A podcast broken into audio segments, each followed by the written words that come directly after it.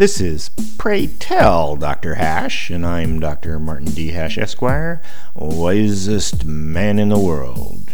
Because the competition just ain't that tough. And these are things I wish someone had told me. Today's topic medical liability. Medicine is not a science, though it has science like aspects.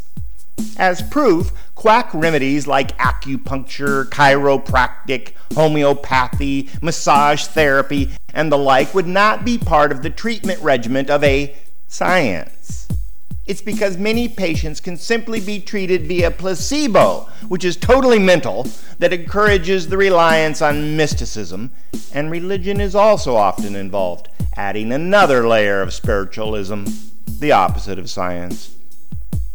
When something is as subjective, irrational, and personal as medicine, liability does not apply.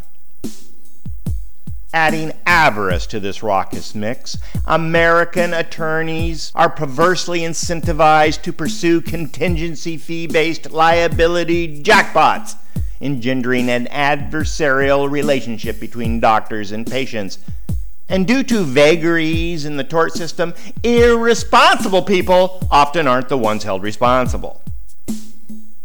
Liability award caps don't necessarily solve the problem because doctors are more worried about the tarnish to the reputations rather than the money.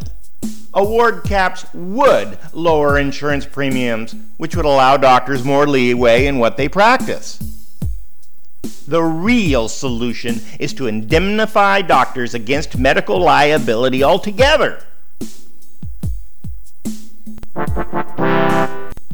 For more, see my website at martinhash.com.